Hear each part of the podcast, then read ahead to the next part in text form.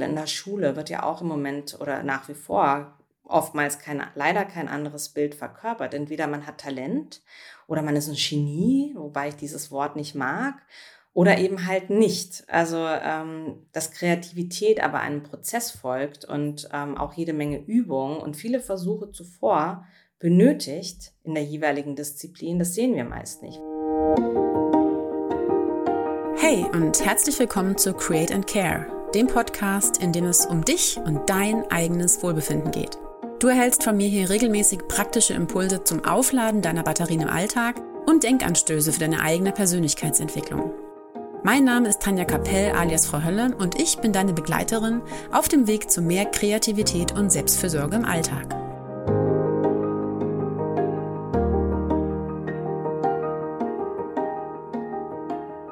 Ja, ich begrüße dich ganz herzlich zu der heutigen dritten Interviewfolge bei meinem Create and Care Podcast.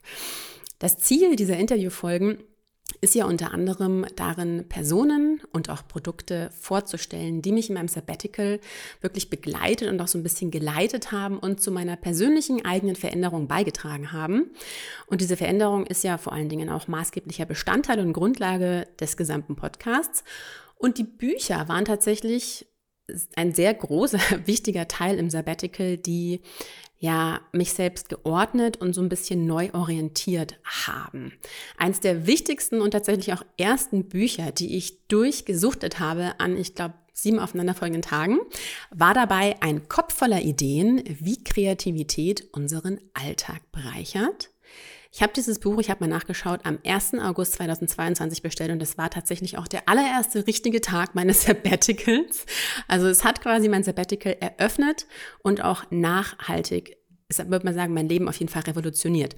Denn ich habe in diesem Buch so oft mit dem Kopf genickt, hatte so viele eigene Aha-Momente und Erlebnisse und so viele Zusammenhänge haben sich mir dadurch einfach erschlossen, dass es wirklich ein wahrer Eye-Opener für mich war und ich das auf jeden Fall auch nur wärmstens empfehlen kann, das Buch selbst mal zu lesen.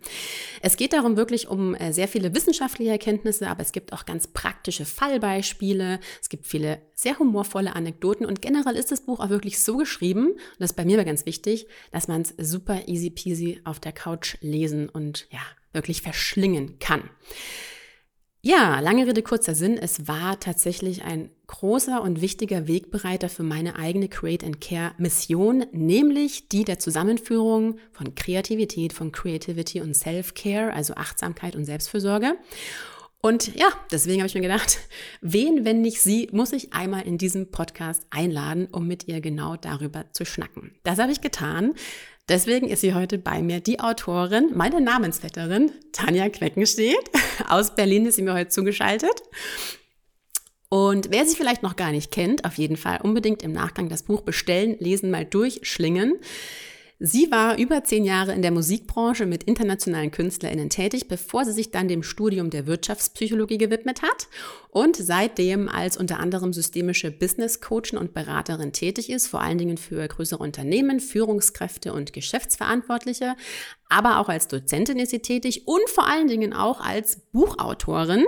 Und genau darum geht's heute natürlich auch um ihr Buch ein Kopf voller Ideen. Ich freue mich riesig, dass sie mir zugeschaltet ist. Tanja, schön, dass du bei mir bist.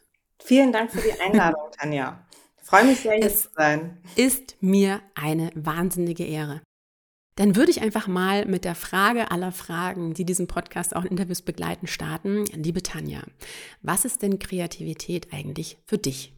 Ja, also ich würde, glaube ich, erstmal mit der mm, allgemeinen, mit dem allgemeinen Versuch einer Definition anfangen, was Kreativität so grundsätzlich eigentlich ähm, sein soll, beziehungsweise ähm, was darunter verstanden wird. Weil bei der Definition zum Thema Kreativität ähm, kannst du dir vielleicht vorstellen, haben sich sehr, sehr viele WissenschaftlerInnen die Zähne bereits ausgebissen ähm, und es gibt da sehr, sehr viele unterschiedliche Annäherungsversuche äh, zum Thema Kreativität, weil eben je nach Domäne es eben auch unterschiedliche Vorstellungen dazu gibt. Ähm, es gibt eine allgemeine Definition, ähm, wo sich, ja, ich würde mal sagen, was der, den kleinsten gemeinsamen Nenner äh, darstellt. Und das heißt am Ende die Fähigkeit, etwas Neues und Nützliches zu erschaffen.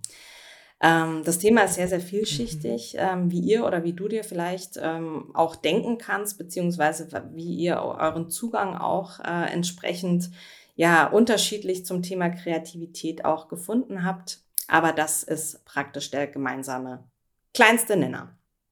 Mhm.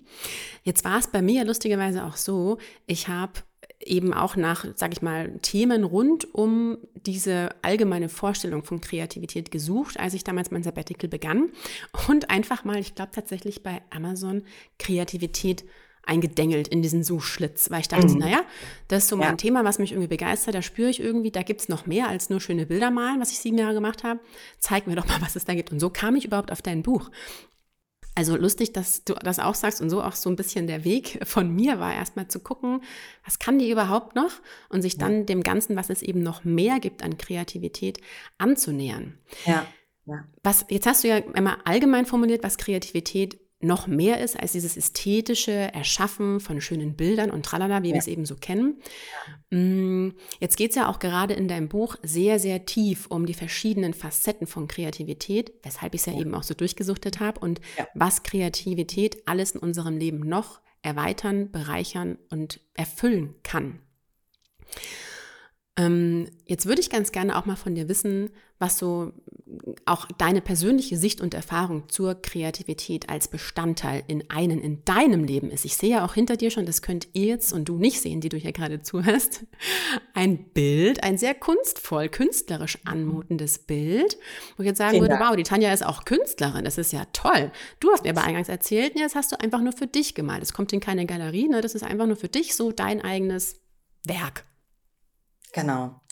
Also lustigerweise, ich habe äh, meine Kreativität ähm, ja eine, ich würde mal sagen, lange Zeit ähm, ja schlafen lassen. Also ich habe ähm, als Jugendliche sehr, sehr viel gemalt, habe das aber dann irgendwann, ich würde mal sagen, auf dem Weg ja, ruhig gestellt, beziehungsweise verloren vielleicht auch oder dachte, ich habe es verloren und jetzt aber auch in dem ganzen Prozess ähm, das Thema für mich auch persönlich wieder aufgenommen. Und ähm, das mache ich auch, wie gesagt, nur für mich. Ähm, das ähm, wird auch nirgends zur Schau gestellt oder ähm, ja, vielleicht mal verschenkt, wenn es äh, wenn's irgendwie sein muss. Aber ähm, ja, das ist nur für mich und für den Prozess der Kreativität. Und das ist mir auch tatsächlich sehr, sehr wichtig. Und ähm, das ist auch genau die Antwort darauf, was es für mich bedeutet. Für mich bedeutet das ein im Hier und Jetzt in mich gehen und auch in gewisse Weise Freiheit, weil ähm, es entsteht was für mich sehr Persönliches was ähm, ja am Ende des Tages nicht an irgendeine Leistung gekoppelt ist oder auch an irgendeine Bewertung.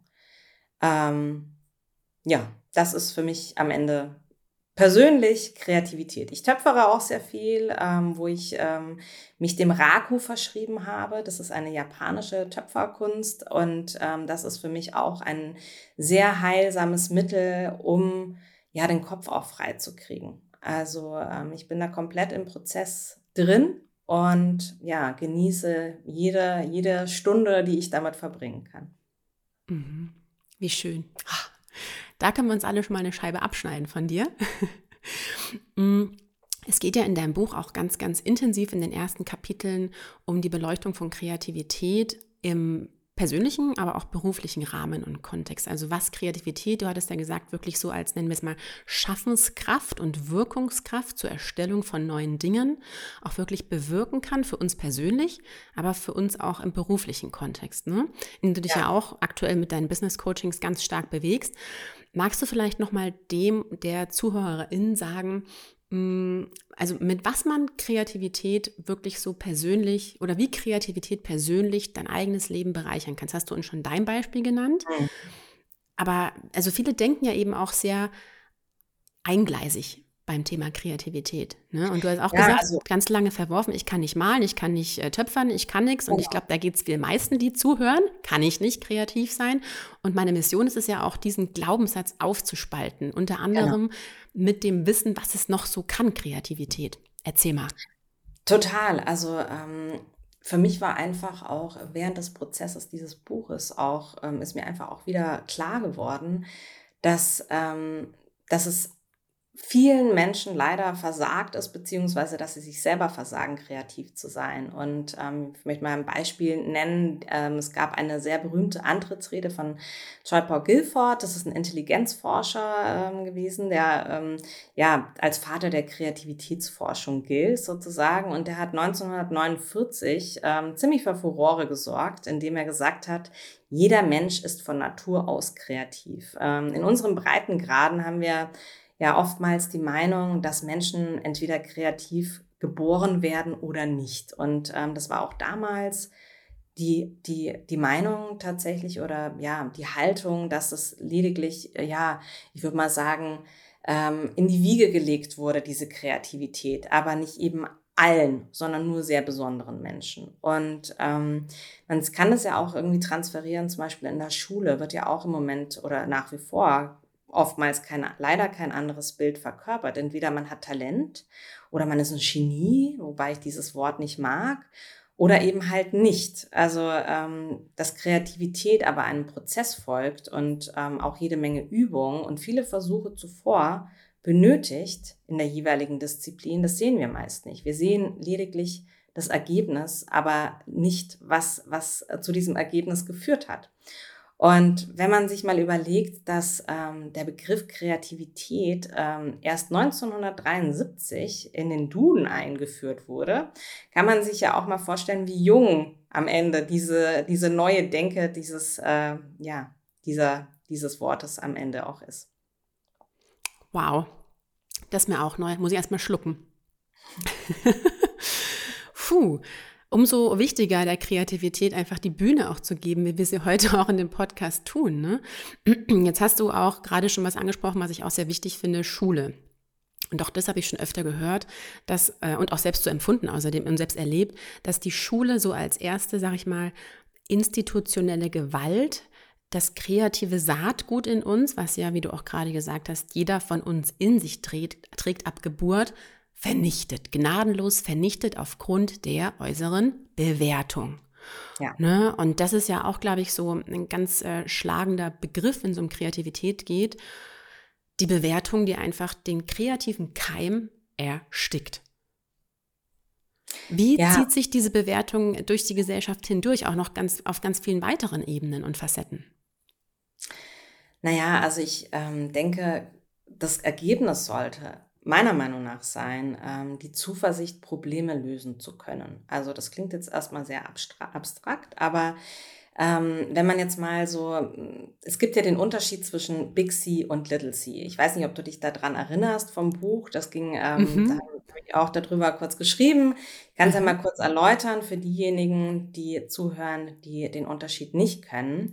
Ähm, Big C und Little C, also Big C kann man sagen, sind die großen, in Anführungszeichen, Kreativen, also diejenigen, die auch außerordentlich talentiert bezeichnet werden. Also die Menschen haben in ihrem Leben wahre Meister Meisterleistungen geschaffen, wie zum Beispiel ja, Mona Lisa, Eiffelturm, Sixtinische Kapelle, um mal ein paar wenige zu sagen.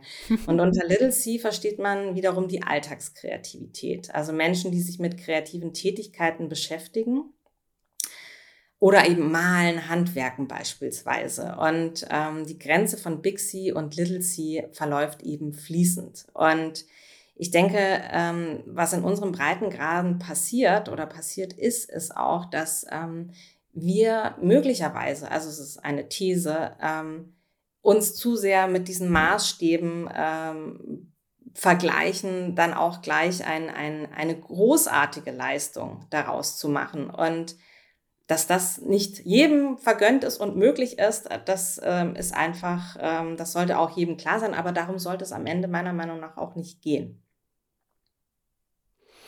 Richtig, also ich glaube, da sprichst du genau das aus, was äh, zumindest jeder meiner früheren Kunstlehrer von meinen Werken gedacht hat und was der Anspruch war, dass es die nächste Mona Lisa sein muss oder der nächste Picasso und der war es halt nun mal nicht. Und schon war meine künstlerische Schaffenskraft im Keim erstickt und meine künstlerische Motivation erloschen. ne? Ja, und, und das ist eben auch wichtig, gerade in der Kreativität. Also wenn man jetzt mal die Eigenschaften ähm, von, von, von herausragenden kreativen Persönlichkeiten nimmt, dann, ähm, also die Persönlichkeitseigenschaften, dann gehört eben auch dazu ähm, die Offenheit für Neues, Ambiguitätstoleranz, das ist die Fähigkeit, Widersprüchlichkeiten auszuhalten, Neugier, Mut, beharrlich und ausdauernd zu sein. Intelligenz spielt auch eine Rolle, ähm, würde ich jetzt aber jetzt mal hinten anstellen an dieser Stelle. Also der, der Punkt ist ja auch in der Schule, Nonkonformität zuzulassen. Und mhm.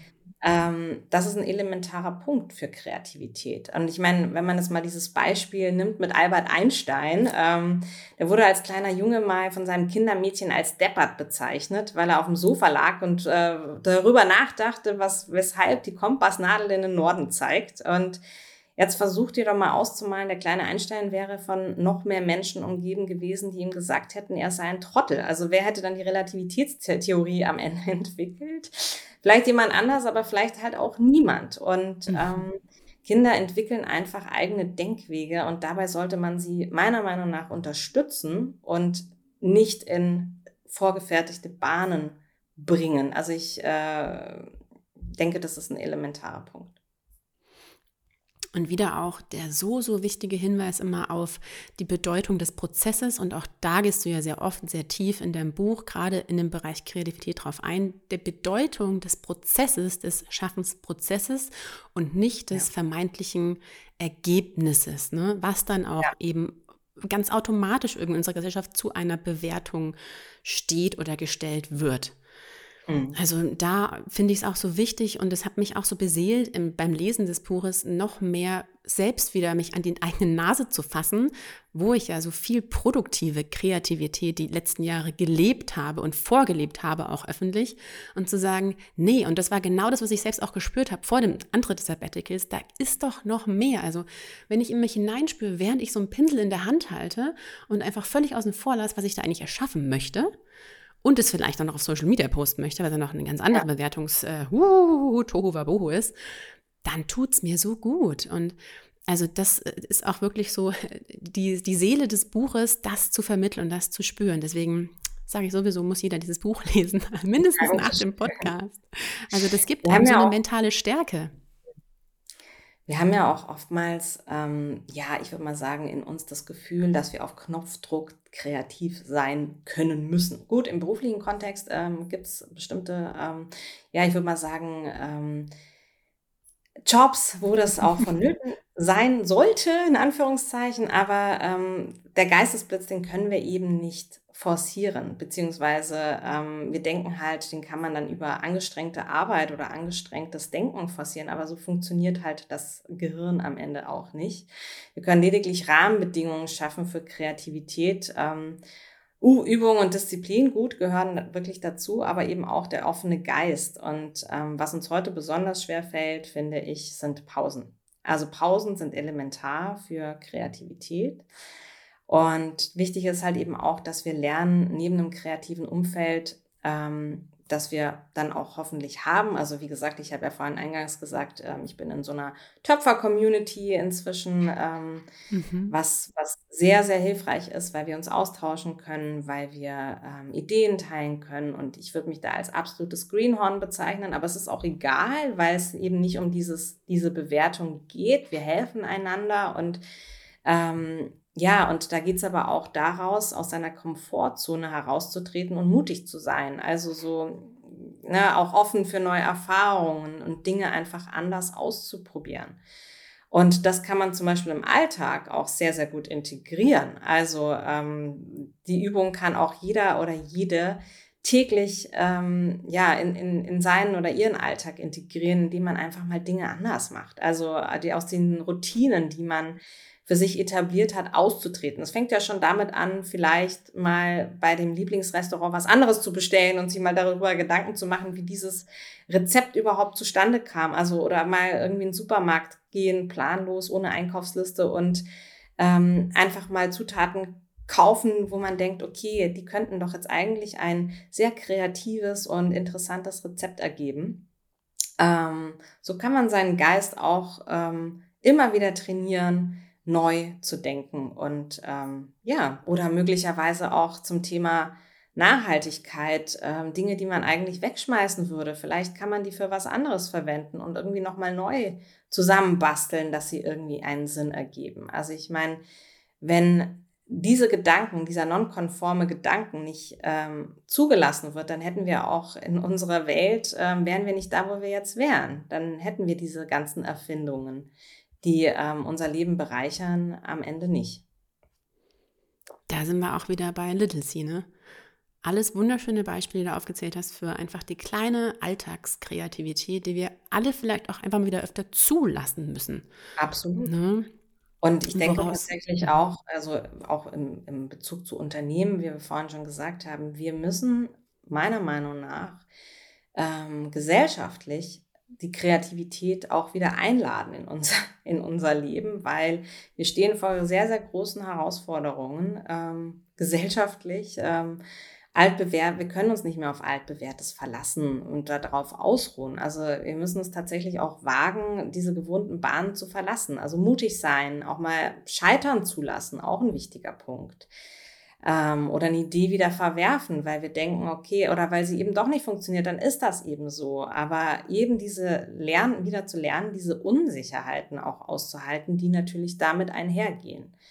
Und unkonventionelle Lösungen sind meiner Meinung nach wichtiger denn je. Also, wenn man jetzt mal die Schere zwischen Arm und Reich anguckt, Klimawandel, Ressourcenknappheit etc., das sind ja nur wenige Beispiele, mit denen sich die Menschheit ähm, auseinandersetzen muss. Und ähm, das braucht eben kreative Köpfe, weil wir eben auf altbewährtes an diesen Punkten nicht zurückgreifen können. Und ja, also wenn man, wenn man sich das mal so genau vorstellt, kann man ja auch sagen, dass diese kreativen Köpfe ja schon immer mit unkonventionellen Lösungen und Ideen ähm, ja die Menschheit vorangebracht haben. Also vielleicht auch nicht immer nur im Guten, kann man drüber diskutieren, aber ähm, es ist tatsächlich ähm, elementar. Und auch wenn es halt zum Beispiel auch manchmal nicht den entsprechenden Zeitgeist trifft. Ne? Das ist ja auch, ähm, das ist ja auch oftmals der Fall, dass es eben ja vielleicht auch ja länger braucht oder die, die vorhandene Idee schon längst da war und dann aber verworfen wurde und von irgendjemand ganz anderem am Ende wieder aufgepickt wurde. Also bestes Beispiel ist ja die Schreibmaschine mit Peter Mitterhofer, ne, der ja eigentlich die Schreibmaschine erfunden hat, aber ähm, damals ähm, der, ähm, der Gutachter sozusagen, ähm, ja, das allerdings als unsinnig empfunden hat. Und mhm. ähm, zehn Jahre später erst ähm, hat, äh, wurde dann ja ein ähnliches Artefakt entwickelt und ähm, ja, das Unternehmen Remington dann am Ende äh, in Serienproduktion geschickt. Also das ist, ist, ist ja nur, es ist nur ein einzelnes Beispiel, ähm, dass halt teilweise Erfolge oder Ruhm oder auch ähm, das, ich würde mal sagen, dass das halt erst äh, postmortem einsetzt. Mhm. Jetzt hast du da wirklich ein sehr schönes Plädoyer, würde ich es mal nennen, für die Kreativität in der Gesellschaft und auch vor allem im wissenschaftlichen, wirtschaftlichen Bereich gehalten, wo ich überall nur einen Haken dran mache natürlich, aber natürlich weiß ich auch, weißt du auch, weiß jeder, wir befinden uns aktuell in einer Gesellschaft, die geprägt ist von äußerem Druck, äh, von, von Verhaltensanforderungen oder Idealen, den jeder jeden Tag versucht nachzu hechten, würde ich mal ja. fast ja. sagen. Ne, die Gesellschaft ist geprägt von Druck, von, von Idealvorstellungen, die wir nicht erfüllen können, von natürlich immer geprägt, zu wenig Zeit etc. pp. Und nicht umsonst ist ja, also zum einen, das finde ich eben ganz spannend, so diese, diese Schere auch ist Kreativität eine der wichtigsten Kernkompetenzen des 21. Jahrhunderts. Auf der anderen Seite aber auch Stress eine der größten Gesundheitsgefährdungen, wie sagt man, Gefährdungen? Gesundheitsgefährdungen, Risiken, wie auch immer, mhm. des 21. Jahrhunderts. Ne? Und auch gerade so dieser Gegensatz zwischen Kreativität und Stress ist ja auch ein großer Bestandteil in deinem Buch. Gibt ja auch für alles ein eigenes Kapitel, aber magst du noch mal ganz kurz vielleicht auch erzählen, was Stress mit Kreativität zu tun hat, positiv, negativ? Mhm. Gerne. Ja, also ich meine, wie du gerade schon gesagt hast, ich meine, Stress ist on vogue. Ne? Wir erzählen doch lieber, wie viele. Das würde ich jetzt so nicht sagen. Ja, also vermeintlich. präsent, aber nicht ja, on vogue. Nee, aber es ist ja auch so, oh. wir, wir kokettieren ja auch gerne mit diesem Stress. Also wir erzählen doch lieber, also leider, Warum, mhm. äh, beziehungsweise wie viele Mails wir im Postfach hatten, statt äh, davon zu schwärmen, wie schön langweilig der heutige Arbeitstag wieder war, weil wir eben Zeit für Muße und ähm, kreative Gedanken hatten. So, also.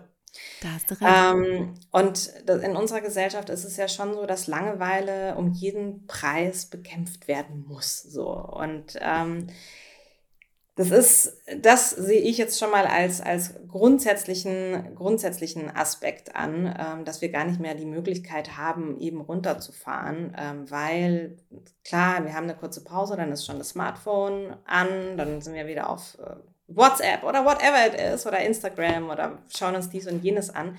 Also so wirklich in sich zu sein, mit sich, bei sich, ähm, das ist was, was wir möglicherweise verlernen oder vielleicht schon verlernt haben. Und ähm, Aristoteles hat, äh, mein, finde ich, einen ganz interessanten Satz gesagt. Auf ihn geht zurück, dass ähm, er hat gesagt, wir sind tätig, damit wir Muße haben. Ähm, das finde ich, ähm, kann man mal drüber nachdenken, vielleicht bei Zeiten. Mhm. Dann kam eben aber das Christentum, ähm, ohne um das jetzt zu werten, und hat aber den Müßiggang zum ultimativen Laster ähm, betitelt. Ne? Es wurde sogar einer der sieben Todsünden. Und es gab mal ein sehr interessantes Experiment, also wie ich finde, interessantes Experiment ähm, von ähm, einem US-amerikanischen Psychologen, der ähm, ja sich sich mit diesem Thema auch auseinandergesetzt hat, zum Thema Langeweile und ähm, er hat herausgefunden, dass Menschen sogar bereit sind, sich sogar Schmerzen zuzufügen, um der Langeweile zu entfliehen. Also er hat seine Probandinnen allein in einem Raum warten lassen, also mit nichts als sich selbst und äh, mit einem Elektroschocker. Und ob du es jetzt glaubst oder nicht, nach einer Viertelstunde hatten sich mehr als zwei Drittel der Männer und ein Viertel der Frauen mit dem Gerät selbst Stromschläge zugefügt. Ähm, und ein Teilnehmer drückte sogar fast ähm, ja, 200 Mal auf den Knopf. Also eher gemäß nach dem Motto, lieber leiden als langweilen. Nee. Und ähm, ja, das ist jetzt nur ein Beispiel, aber wir, wir kennen das ja auch von uns selber, dass wir ne, diesen, diesen Strom, dass wir da gerne mit drauf sind und das ist immer ich würde mal fast sagen, vielleicht sogar schwerer fällt, uns hinzusetzen und vielleicht mal aus dem Fenster zu gucken und äh, zu beobachten, wie das Laub von den Blätter, äh, wie das Laub von den Bäumen fällt, zum Beispiel. Mhm. Ich erinnere mich nur gerade an das andere Beispiel von dir in dem Buch, glaube ich, wo es darum ging, den Leuten das Smartphone wegzunehmen. Was ja auch in die Richtung von Ruhe aushalten und loslassen können und so geht, ne? War doch auch, dass es ja. äh, gestern erst nochmal gelesen, äh, irgendeiner Gruppe nehmen wir das Smartphone mal weg und dann haben aber die meisten gesagt, nee, lieber wäre ich irgendwie im Gefängnis. Das ja. war doch dann das gegenteilige, das gegenteilige Angebot, ne? aber wo ja keiner so weit dachte, du, wenn du im Gefängnis bist, dann hast du aber auch kein Smartphone. Genau. also wie man es dreht und wendet, ne? Das ist wieder der Punkt ähm, des Aushaltens der Ruhe in einer heutigen, ach so lauten, dauerbeschallten Gesellschaft.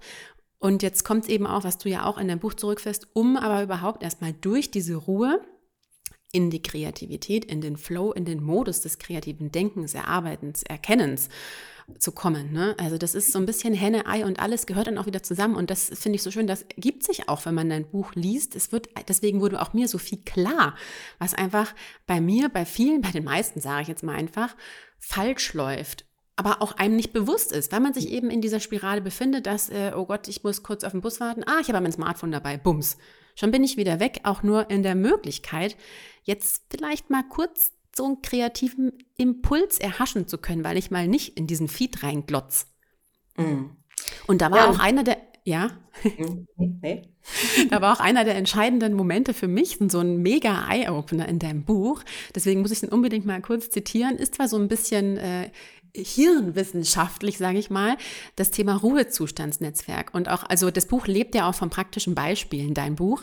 Und dieses Beispiel der Schlüsselsuche, das hat mich so geprägt. Ich, ich erzähle es mal kurz in meinen Worten ja, und da musst du noch mal ja. so ein bisschen das Ganze ja. in fachlichen Kontext setzen. Also du äh, zeigst und äh, beschreibst da einfach ein Phänomen, das jeder kennt. Man legt einen Schlüssel irgendwo hin und sucht ihn. Und man braucht ihn natürlich dringend fürs Auto zum Beispiel und findet ihn aber ums Verrecken einfach nicht. Man hat alles durchforstet. Gut, man gibt sich irgendwie damit zufrieden, hat vielleicht noch einen alternativen Schlüssel oder fragt den Partner, ob er einen fahren kann. Und dann tritt irgendwann dieser Moment ein, wo man gar nicht mehr dran denkt, dass man vor zehn Minuten den Schlüssel gesucht hat. Und es fällt einem die Schuppen von den Augen unter welcher Jacke, Tasche, was auch immer er lag. Ja. Und man fühlt sich, ich habe mich so ertappt gefühlt in diesem Buch, weil es einfach so eine Alltagstatsache beschreibt.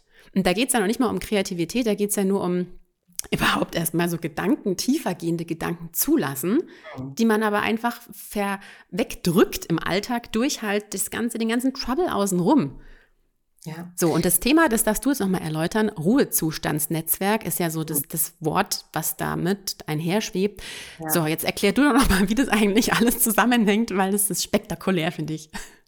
Ja, also das, ähm, wie du schon gesagt hast, das Ruhezustandsnetzwerk, auch Default Mode Network genannt. Ähm, also wir kennen es ja selber, durchgetaktete Kalender und es ist oftmals kein Platz für Langeweile oder gar Tagträumen. Und ähm, es ist äh, das, das ist genau der Punkt, warum wir auch vorhin schon wahrscheinlich auch da, darauf zurückgekommen sind. Es ist aber elementar für die Kreativität. Also ähm, Reichle hat 2001 herausgefunden, dass das Gehirn niemals ruht. Wir denken ja, dass, dass das Gehirn dann abschaltet, sozusagen. Aber ähm, wenn wir Langeweile haben oder wenn wir Tagträumen nachgehen, ähm, arbeitet das Gehirn dennoch. Und ähm, im Gehirn sind dann ganz andere Areale aktiv als wenn wir jetzt zum Beispiel konzentriert an einer Aufgabe arbeiten. Und ähm, bestimmte Areale werden sogar noch aktiver. Und diese Areale sind mitunter auch wichtig für unsere Kreativität, um das mal runterzubrechen. Und ähm, ja, deswegen ein, äh, ein Hoch auf die Langeweile und auf die Tragträumerei in diesem Kontext, auch wenn es erstmal vielleicht ein bisschen komisch äh, einem komisch vorkommen mag, ähm, weil wir es eben möglicherweise nicht mehr gewohnt sind. Bist du es denn? Wie sieht es denn bei dir aus? Hast du noch äh, Raum und Zeit für Langeweile und Tagträumereien? Also zumindest habe ich, ähm, muss ich auch wieder einen Satz von dir denken, keinen Chef, dem ich sagen muss, ich gehe jetzt mal kurz zehn Minuten Tag träumen und nichts tun, damit mir die beste Idee für den nächsten Pitch einfällt. Ja. Also zumindest bin ich meine eigene Chefin und könnte sagen, so Tanja, ich gehe jetzt mal auf den Balkon, trinke einen Kaffee und glotze einfach mal nur in die Wolken. Was ich auch teilweise tatsächlich öfter mal tue, mittlerweile, nachdem ich der Einsicht erlangt habe, wie wertvoll sowas ist. Mhm. Aber bei mir sind es tatsächlich auch eher so Alltags, sage ich mal, To-Dos, wie ich sage es immer wieder, Duschen ist so mein Gamechanger oder mein Nichtstu-Moment, wo ich gedanklich wirklich so im Sinne des Fluss bin und die besten Ideen entwickle. Also mein Team, auch schon oft zitiert, kennt meine legendären Duschideen, die ich dann frühmorgens um 8 Uhr in den Slack-Channel irgendwie reinhänge, weil, ja, weil ich an nichts gedacht habe und dann kam es einfach zu mir, die Idee für was auch immer. Also es ist tatsächlich auch Bestandteil meines Alltags. Aber ich habe mich eben in dem Buch lustigerweise so wiedererkannt und ertappt, ertappt gefühlt und auch erklärt bekommen, was da eigentlich dahinter steckt. Und was ich auch super spannend fand, ne? Ist äh, dieser, dieser Unterschied zwischen dem analytischen Denken, diesem konvergenten Denken, nennst du es, ne? und ist ja. es auch wissenschaftlich, und divergenten Denken und, Denken. Und dieses Suchen nach dem Schlüssel ist halt eher so sehr straight und äh, ne, ich suche jetzt was, das ist meine Mission, da darf ich mich nicht irgendwie davon abbewegen. Aber eigentlich dieser Zulass, das Zulassen des, des anderen Denkareals, nenne ich es mal, ja. schafft dann eigentlich die Lösung. Das ist so ja. kurios, oder? Genau, also da sind wir auch wieder beim, beim äh, Herrn Guilford, äh, den wir vorhin schon kurz hatten, dem ähm, Intelligenzforscher. Und der war ebenfalls derjenige, der den Begriff divergentes Denken ins Leben gerufen hat. Also ähm, für Kreativität ist konvergentes und divergentes Denken notwendig. Ich kann ja mal kurz darauf eingehen. Ähm, wir sind in unserer Welt derzeit mehr darauf konzentriert, konvergent zu denken. Das bedeutet schlussfolgernd, also Ziel, also gleichgerichtet könnte man auch sagen. Ähm, Merkmale sind zusammenführend, analysierend, in einer Richtung, in einer einzigen genauen Lösung zielend oder abfolgend. Ne? Das ist zum Beispiel 1 plus 1 ist 2. Ähm, das sind dann keine vielschichtigen Lösungen, die zugelassen werden. Und Kreativität braucht aber divergentes Denken. Also das bedeutet lösungsoffenes Denken. Also sich offen und unsystematisch und aber auch experimentierfreudig mit einem Thema oder einer Herausforderung, Problem zu beschäftigen. Und ähm, ja, das steckt am, am Ende dahinter, kurz gefasst. So, so spannend. Also auch hier nochmal die Einladung an alle, die sich vielleicht denken, äh, pf, komisches Zeug. Lest lasst, lasst das einfach mal auf, auf euch wirken und äh, lest es einfach mal durch. Es ist auch wirklich so geschrieben, dass selbst ich als betitle ich mich mal als nicht wirklich äh, ähm, Hobbybuchleserin da super gut durchgekommen ist. Also deswegen auch wirklich durchgesuchtet, weil es so down to earth geschrieben ist, dass man selbst so einen Ausflug in die Hirnwissenschaft als super spannend und ultimativ erleuchtend empfindet. Also Gratulation an der Stelle auch nochmal für diesen äh, Hirnwissen-Exkurs in deinem Buch. Phänomenal.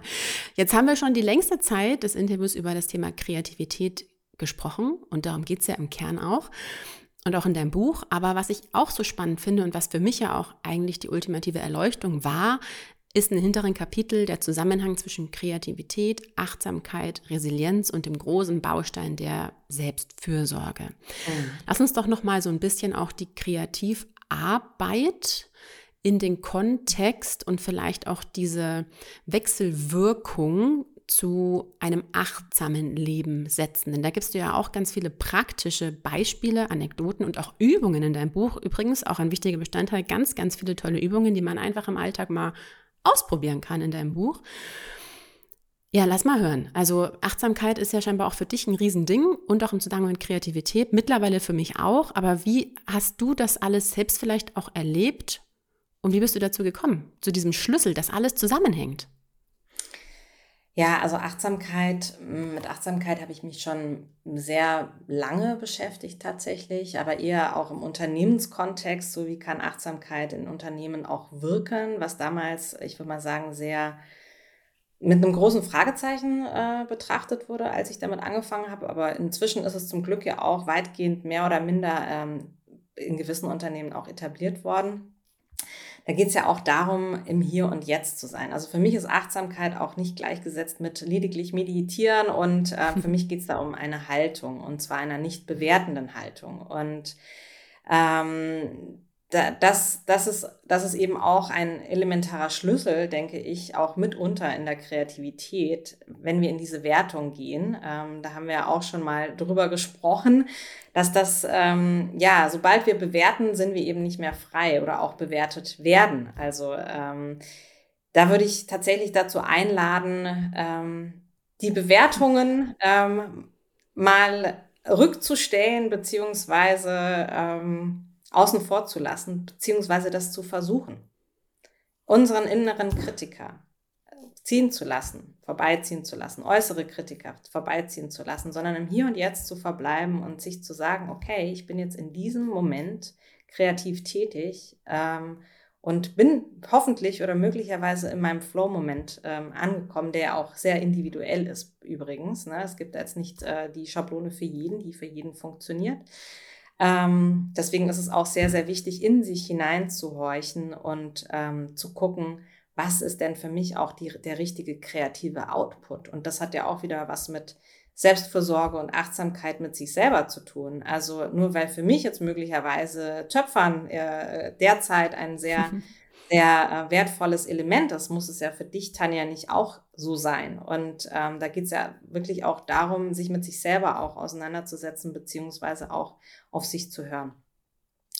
Und ähm, ja, und das ist ja auch Kreativität äh, also Kreativitätigkeit. Ähm, wir haben vorhin zum Thema Stress gesprochen. Also in, zum Beispiel nur 45 Minuten kreative Arbeit am Tag vermindern das Stresslevel äh, im Körper und Geist nachhaltig. Also das ist das Cortisol, das ausgeschüttet wird, wird ähm, ja lässt, lässt also die Tätigkeit lässt das Cortisol sinken, sinken. Und ich meine, singen, musizieren ist zum Beispiel auch ein sehr bekanntes Beispiel dafür.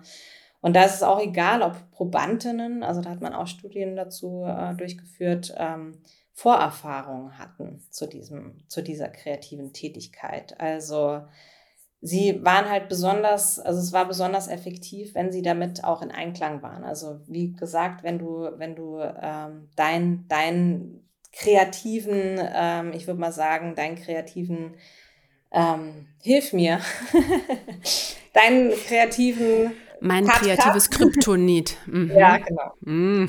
Ja. genau. Ähm, also das Musterbeispiel, wie gesagt, ist unter den kreativen Aktivitäten zum Beispiel das Singen im Chor. Also das ähm, soll beruhigend, angstmindernd, heilungsfördernd, ja, wirken. Und das finde ich ja schon auch erstaunlich. Also Total. Und das sind ja auch alles Dinge, die der Achtsamkeit und einem achtsamen Leben nachgesagt werden. Ne? Also man belächelt es mitunter immer und auch da, ähm, ja, zitiere ich mich gerne selbst, wenn ich mal so mich, mich rückblickend vor, von vor einem Jahr betrachte. Also auch ich hatte die größten Vorurteile entgegen einem achtsamen Leben und auch dem Buzzword, du sagst auch, es ist ein Buzzword Mindfulness. Man kann es auch mhm. oft schon einfach nicht mehr hören, weil es überall gefühlt draufsteht und nur der Vermarktung dient, mittlerweile von gefühlt auch jedem Produkt. Alles ja. kann irgendwie eine achtsame Wirkung besitzen. Ne? Aber diese, diese ja, Einblicke auch in deinem Buch äh, medizinischer Natur, gesundheitlicher Natur, lassen einen dann schon auch positiv schaudern und mal überlegen, ob das vielleicht nicht auch doch was was Wirksames hat und was Heilsames hat, sowohl die Kreativität als auch die Achtsamkeit. Und du sagst ja auch ganz schön, dass die Achtsamkeit den Zugang zu Kreativität erhöht und auch ja andersrum. Das ist ja diese schöne Wechselwirkung, die ein kreatives Leben und Schaffen und Wirken eine, eine achtsame Haltung wieder, sage ich mal, befördert. Kann man das so vielleicht ausdrücken?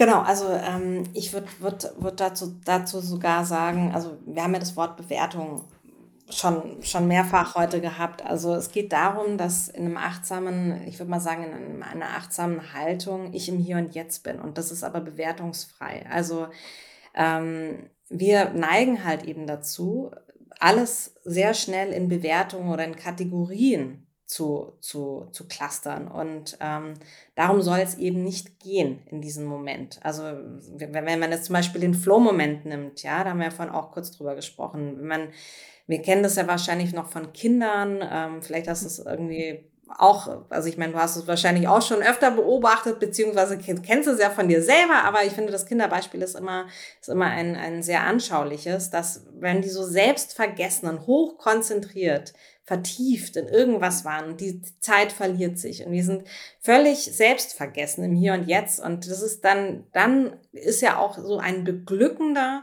Flow-Moment, der dann ja auch entsteht. Also die Fähigkeiten, das ist elementar und die Anforderungen sind im Einklang und die Ziele beziehungsweise die Anforderungen sind entsprechend halt auch meinen Fähigkeiten. Also das ist eben auch auch wichtig, um in diesen Flow-Moment zu kommen. Wir sind nicht überfordert, wir sind nicht unterfordert. Und ähm, du bist also im Hier und Jetzt. Und da lässt sich ja dann auch wiederum die Brücke dazu schlagen. Total. Also auch hier kann ich nur noch mal bestätigen, wie ich es ja selbst auch erlebe, mittlerweile ja. erlebe, habe ich eingangs auch erwähnt, ne, diesen Prozess ja, ich würde schon fast sagen, ganzheitlich wahrzunehmen, also den kreativen Prozess ganzheitlich wahrzunehmen und aber auch, und das sage ich auch immer gerade bei meinen Malmeditationen am Ende, nicht zu bewerten. Diesen verdammten inneren Kritiker, den man bei unserer Gesellschaft einfach immer mit sich in sich trägt, sobald man einen Pinsel, einen Stift in die Hand nimmt und was Ästhetisches, vermeintlich Ästhetisches produziert, den einfach mal auszuschalten. Ne? Ja. Das ist auch, finde ich, so die größte Herausforderung im kreativen Schaffungs-, kreativ-ästhetischen Schaffungsprozess, in dem ich mich ja viel bewege, zu sagen, nein, Bewertung, schön und gut, brauche ich nicht. Hallo Bewertungsgefühl, tschüss Bewertungsgefühl. Ne? Da reinzukommen in diesen Modus ist so die ultimative Herausforderung, finde ich. Absolut. Und wir leben ja in einer Bewertungsgesellschaft. Ne? Also das ist, alles wird bewertet. Alles wird ähm, entweder bewertet, entwertet. Ähm, und das passiert die ganze Zeit. Aber da auch ähm, für sich so einen Schritt zurück zu, zu treten und zu sagen, okay, ähm, auch in, in, Verbindung wieder mit dem Inneren zu kommen. Ich finde, das ist auch so ein elementarer Punkt. Wir sind so viel im Außen, wir denken darüber nach, wer wie, wo, was, wie bewertet hat und ähm, haben aber und folgen dem möglicherweise auch noch. Also das ist ja dann der nächste Schritt ähm, und sind aber zu wenig mit, mit uns selber in, in, in der Verbindung, dass, dass das ein Ungleichgewicht gibt. Und das stelle ich tatsächlich auch ähm, in meiner Arbeit auch häufig fest, dass der Anker des In-Sichs, also dieser, dieser Stärke, ähm, ganz oft verloren gegangen ist oder kleiner wurde als das Äußere. Und das ist natürlich, ähm, birgt natürlich auch Risiken. Total. Und da sind wir auch noch bei einem Thema, was ich nur kurz mal ansprechen will, was man auch in deinem Buch nachlesen kann. Resilienz ist ja das, was daraus noch so ein bisschen, ja, quasi folgt, ne, wenn man wirklich mal mit sich einfach in Einklang oder erstmal in den Dialog tritt und dann im besten Fall im Einklang ist nach dem Dialog, den man gesucht hat, dass man einfach auch nachhaltig stärker wird, seelisch, psychisch stärker wird, für und gegen alles, was einem halt im Leben so erreicht und erwartet. Und ne, let's be honest, this is life. Life is not irgendwie rosane Luftballons, die jeden Tag auf einem vor der Tür Nein. warten, wenn man die Tür aufmacht, sondern halt irgendwie mal einen Autoschlüssel, den man zehn Minuten sucht und sich denkt, WTF, dieser Autoschlüssel, wo ist er jetzt endlich? Und dann beginnt der Tag halt schon. Nicht mit rosa-roten rosa Wolken, ne? Ja, oder eben aber auch, ähm, der, der Schlüssel ist ja noch ein, ein, ich würde mal sagen, ein lapidares Beispiel.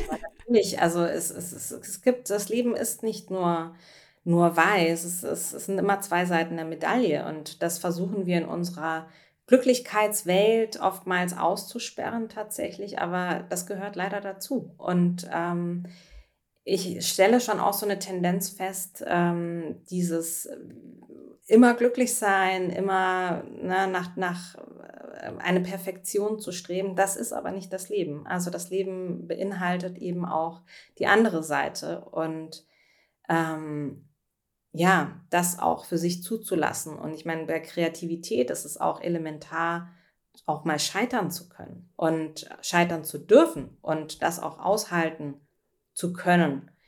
Ähm, ich hatte da ja auch interessante Interviewpartner in dem Buch und ähm, ja, das war auch immer wieder ein Punkt, ähm, den die mir auch wieder gespiegelt haben, dass ähm, gerade auch bei diesem Entstehungsprozess, das Wiederaufstehen und zu sagen, okay, das war jetzt nicht das Richtige oder das wurde jetzt zum Beispiel auch damals von einem Professor entwertet oder bewertet oder nicht als, als, als richtig empfunden. Ich mache aber trotzdem weiter. Also dieses Dranbleiben und dieses, diesen Mut, nicht aufzugeben an, diesem, an dieser Stelle. Ähm, ja, da kann ich nur jeden dazu einladen, also auch wenn es schwierig ist.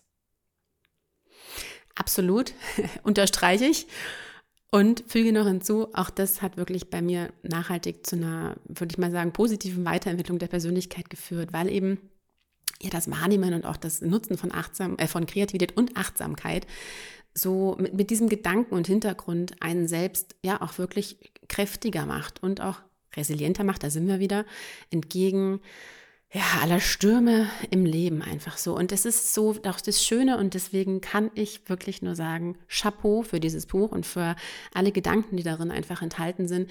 Kreativität nicht nur als schönes Maldings abzutun, ja. sondern wirklich als lebensbereichernde, als ganzheitliche lebensbereichernde Methode.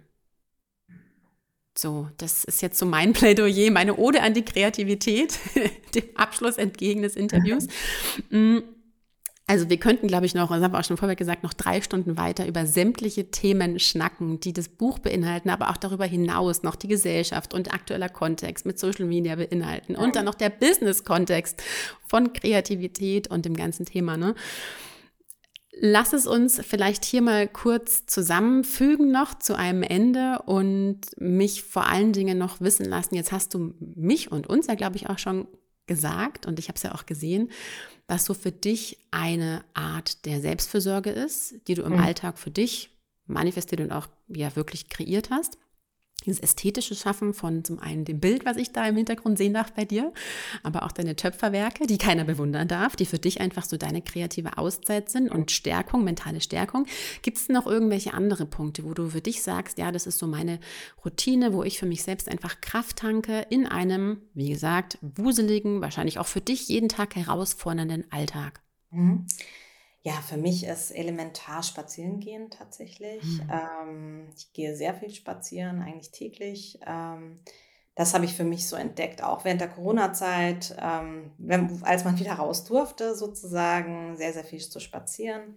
Ich fahre sehr gerne in den Wald. Ich finde, Wald und Natur gibt mir immer sehr, sehr viel ähm, Kraft und Energie. Ähm, gut, ich bin auch ein, ein Kind, das in, in den Bergen groß geworden ist, sozusagen, aber ähm, ja. Allgäu, ne?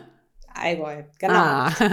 und das ist aber für mich wirklich was, was ähm, ja wirklich so bereichernd ist. Also ich kann es äh, gar nicht in Worte fassen. Ich bin sitze dann auch teilweise in der Natur und bin so überwältigt von der von der ja von der von der Kraft beziehungsweise auch von von dem wie vielschichtig diese Natur auch ist und, und, und wie das alles zusammenhängt und wie das funktionieren kann und von diesem großen Ganzen. Also ich, ich, ich kann es nicht in Worte fassen. Also mich überwältigt äh, teilweise der, der Blick auch schon allein. Und ähm, ja, das ist für mich, das habe ich für mich persönlich gefunden. Ich meine, es ist sehr vielschichtig. Ähm, das ist auch kein, ich würde mal sagen, kein ähm, Patentrezept, weil jeder mhm. oder jede für sich hineinhorchen äh, kann und eingeladen ist dazu, was jedem oder jeder äh, selbst persönlich gut tut. Ich denke, das, das ist eigentlich der Schlüssel, weil in unserer Welt ja auch sehr viel suggeriert wird, so und so hast, hat es zu sein. Ich meine, die